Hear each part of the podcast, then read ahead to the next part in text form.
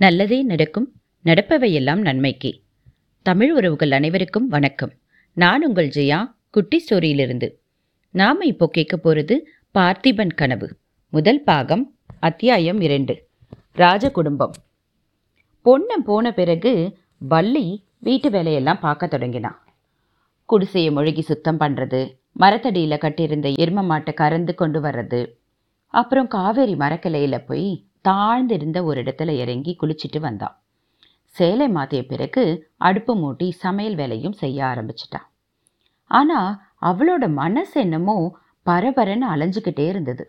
அடிக்கடி குடிசைக்கும் வாசலுக்கும் தன்னோட கண்களை சுழட்டி சுழட்டி நாலாபுரமும் பார்த்துக்கிட்டே போனான் ஏதோ விசேஷமாக சம்பவம் நடக்க போகிற மாதிரி ஆவலோட எதிர்பார்த்தவ மாதிரி தோணுச்சு.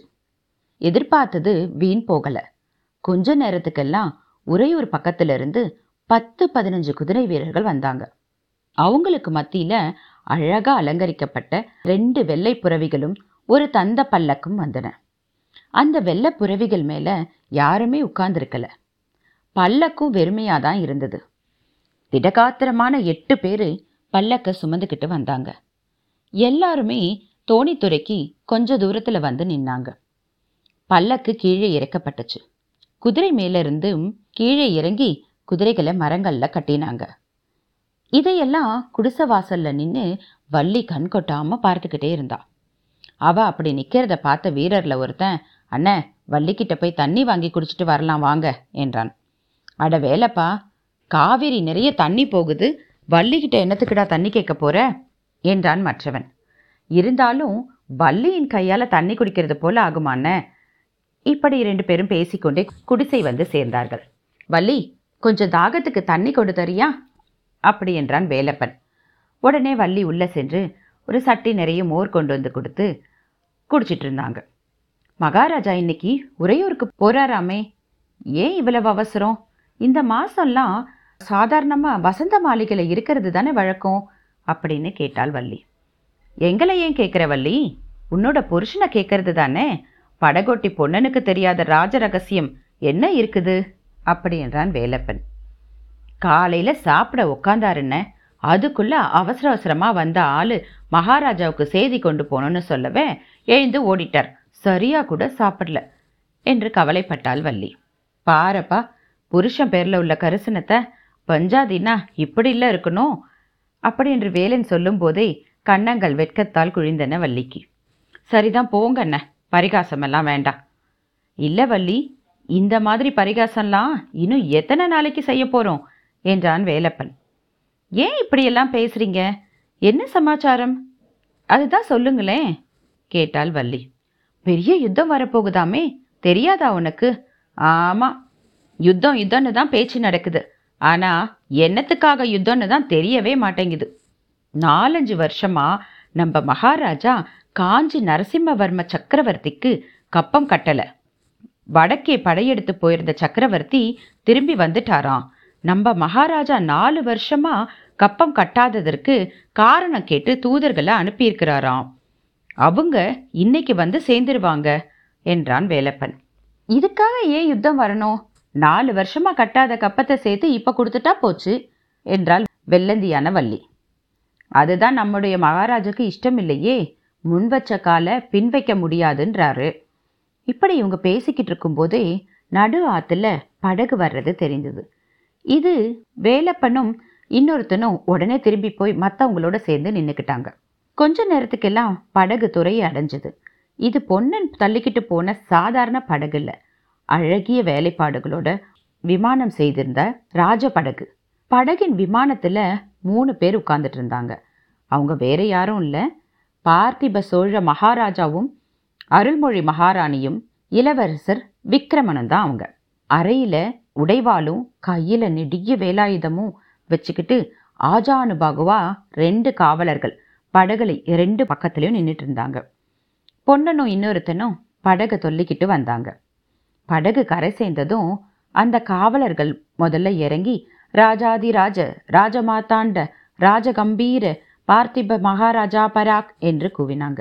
கரையில் நின்ன வீரர்கள் அவ்வளவு பேரும் கும்பிட்ட கைகளோட மகாராஜா வெல்க! அப்படின்னு எதிரொலி செஞ்சாங்க. படகை விட்டு இறங்கியதும் மகாராஜா பொன்னனுடைய குடிசை பக்கமாக பார்க்குறார் குடிசை வாசலில் நின்றுட்டு இருந்த வள்ளி பேரில் அவரோட பார்வை விழுந்தது. உடனே கையை காமிச்சு இங்கே வான்னு கூப்பிட்டார். வள்ளி அவசரமாக ஓடி வந்து விழுந்து கும்பிட்டான். மகாராஜா எழுந்திரிக்க சொன்னதும் எழுந்து பொன்னன் பின்னாடி போய் அடக்க ஒடுக்கமா நின்றுக்கிட்டான் வள்ளி உன்னை பொண்ணை நல்லா பார்த்துக்கிறானா என்று மகாராஜா கேட்டார். வள்ளி சிரிச்சுக்கிட்டே தலையை குனிஞ்சுக்கிட்டா. பதில் சொல்ல அவளுக்கு நாக்கு கூட எழலை. அப்போ மகாராணி அவளை அப்படி நீங்கள் கேட்டிருக்க கூடாது. நீ நல்லா பார்த்துக்கிறியான்னு கேட்டா அப்போ பதில் சொல்லுவா என்றாள். மகாராஜா சிரிச்சுக்கிட்டே வள்ளி மகாராணி சொன்னது காதில் விழுந்துச்சா? பொண்ணனை நீ ஜாக்கிரதையாக பார்த்துக்கோ அந்த பக்கம் இந்த பக்கம் போக விடாத.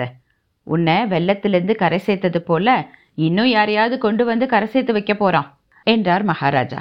வள்ளிக்கு ஒரு பக்கம் ஒரே வெக்கம் இன்னொரு பக்கம் சந்தோஷம். தேகமெல்லாம் நூறு கோணலா வளையுது. ஆனா பொன்னனுக்கு இந்த பேச்சை கவனிச்சதாவே தெரியல. அவன் ரெண்டு கைகளையும் கூப்பி மகாராஜா ஒரு வரம் கொடுக்கணும். யுத்தத்துக்கு மகாராஜா போகும்போது அடிமையையும் அழைச்சிட்டு போகணும் என்றான். மகாராஜா கொஞ்சம் நிதானிச்சாரு. அப்புறம் சொன்னார் பொன்னா உன்னுடைய மனசு எனக்கு தெரியும். ஆனால் நீ கேட்ட வரத்தை என்னால் கொடுக்க முடியாது. நீ இங்கே தான் இருக்கணும். போர்க்களத்திலிருந்து நான் திரும்பி வரலன்னா இளவரசருக்கு நீந்த கற்றுக் கொடுக்கும் பொறுப்பை உன்கிட்ட தான் கொடுத்துருக்கேன். தெரியுதா? என்றார். இதை கேட்டதும் பொன்னனும் வள்ளியும் ரெண்டு பேருடைய கண்களும் நீர் அப்படியே ததும்பிற்று. மகாராணி அருள்மொழி தேவி ஒரு பெருமூச்சு விட்டாங்க. அவங்களோட உள்ளத்தில் என்னென்ன சிந்தனைகள் கொந்தளிச்சு எழுந்ததோ யார் கண்டது? மகாராஜாவும் பரிவாரங்களோட ரொம்ப தூரம் போன பிறகு வள்ளி அப்பதான் பழைய நிலைமைக்கே திரும்பினான் அப்போ பொண்ணனை பார்த்து பாத்தியா மகாராஜா என்ன சொன்னார்னு? என்ன கேட்காம அந்த பக்கம் இந்த பக்கம் போகக்கூடாது தெரியுமா? என்றாள். அப்படியானா இப்போதே கேட்டுடுறேன் வள்ளி.